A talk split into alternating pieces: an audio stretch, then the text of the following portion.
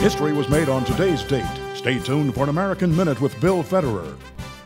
His outspoken stand against slavery resulted in a congressman from Carolina violently beating him on the head with a cane while he was sitting at his desk on the Senate floor, the injuries from which he never fully recovered.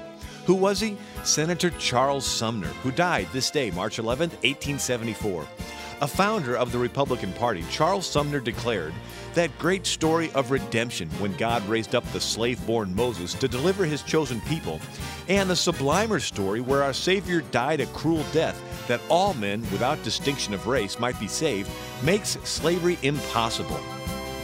This has been an American Minute with Bill Federer. For a free transcript, call American Minute at 1 888 USA Word.